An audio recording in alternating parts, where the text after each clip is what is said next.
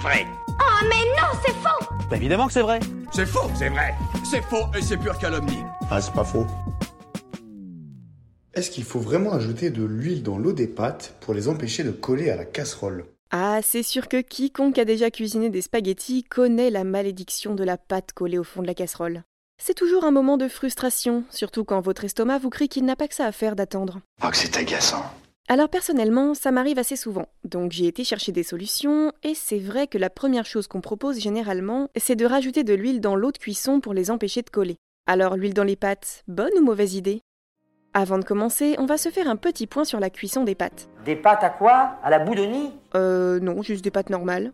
Enfin bref, non, je ne vais pas vous faire un cours de cuisine, hein, je m'appelle pas Philippe Etchebest, mais on va s'intéresser à la science qu'il y a dans cette cuisson. Parce qu'avec l'eau, il va y avoir une influence sur la façon dont réagissent les éléments chimiques qui constituent nos précieuses pâtes, et notamment le gluten et l'amidon. Alors c'est parti, penchons-nous pour commencer sur l'amidon. C'est un polysaccharide, donc un sucre complexe qui est composé de plusieurs sucres dits simples, en l'occurrence du glucose. Les molécules de glucose sont associées de manière soit linéaire, ce qui donne de l'amylose, soit avec des branchements, ce qu'on appelle amylopectine. L'amidon est donc un mélange de ces deux polymères. Il contient environ 25% d'amylose et 75% d'amylopectine. Mais alors, à quoi ça nous avance tout ça? Ouais, c'est une bonne question. Eh bien, figurez-vous que des chercheurs ont fait quelques expériences sur les réactions de l'amidon dans l'eau. Grâce à une technique qu'on appelle RMN, ils ont pu étudier les différentes étapes de cuisson des pâtes et ont observé par la même occasion le comportement de l'amidon au fur et à mesure du processus.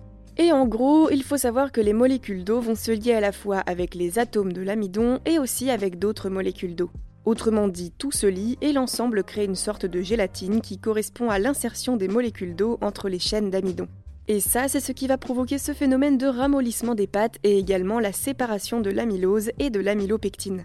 Entre les deux, c'est l'amylose qui s'associe le plus facilement à l'eau. Donc c'est lui qui donne cet aspect collant aux pâtes. Donc, plus on a d'amylose, plus ce sera gélifié. Mais je pense qu'on sera d'accord pour dire que des pâtes simplement gluantes et molles, c'est pas très bon. C'est pas bon réchauffé Donc il nous faut quelque chose qui vient apporter un peu de fermeté à tout ça. Et pour ça, le gluten va nous aider. Alors le gluten, qu'est-ce que c'est? C'est un enchaînement d'acides aminés qui forment des protéines dont la conformation va se modifier avec l'augmentation de la température. En l'occurrence, des liaisons vont se casser entre acides aminés. Et tu casses, et tu casses, et tu casses. Les molécules d'eau s'insèrent dans ces cassures et créent de nouvelles liaisons.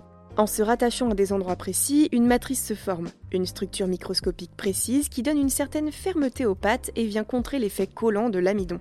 Du coup, comme amidon et gluten sont imbriqués l'un dans l'autre, on aura une texture qui lie un aspect tendre apporté par le premier composant et un aspect ferme apporté par le deuxième. Donc en fin de compte, si les pâtes collent entre elles, eh ben c'est à cause de l'amidon. Oh merde, encore lui. Pour en revenir au sujet de départ, est-ce que l'huile pourrait aider à résoudre ce problème?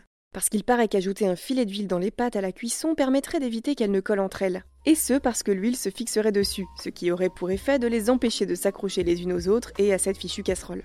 Mais deux problèmes à ça. Déjà, nos amis italiens nous nez en nous voyant faire, mais en plus, il se trouve que ça ne sert à rien. Mais non Mais si, ajouter de l'huile n'a strictement aucun effet. En tant que corps gras hydrophobe, l'huile ne peut pas du tout se mélanger à l'eau. Si vous avez un doute, vous pouvez faire l'expérience vous-même. Mettez de l'eau dans un verre, ajoutez de l'huile et vous verrez que vous aurez beau mélanger et mélanger, l'huile restera toujours à la surface. On dit que ces deux liquides sont non miscibles, parce qu'en effet, l'huile est moins dense que l'eau, donc elle flottera toujours au-dessus.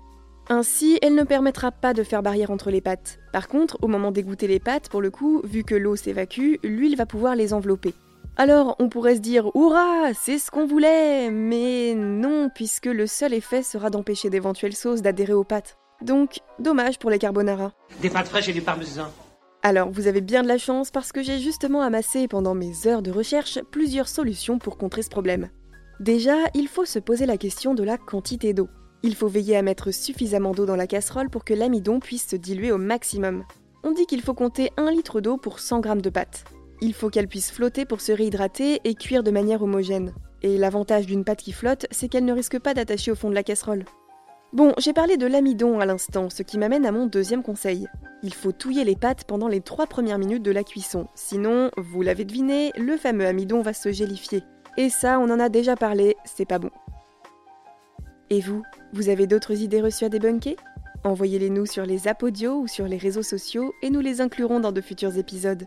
Pensez à vous abonner à Science ou Fiction et à nos autres podcasts pour ne plus manquer un seul épisode. Et n'hésitez pas à nous laisser un commentaire pour soutenir notre travail. À bientôt!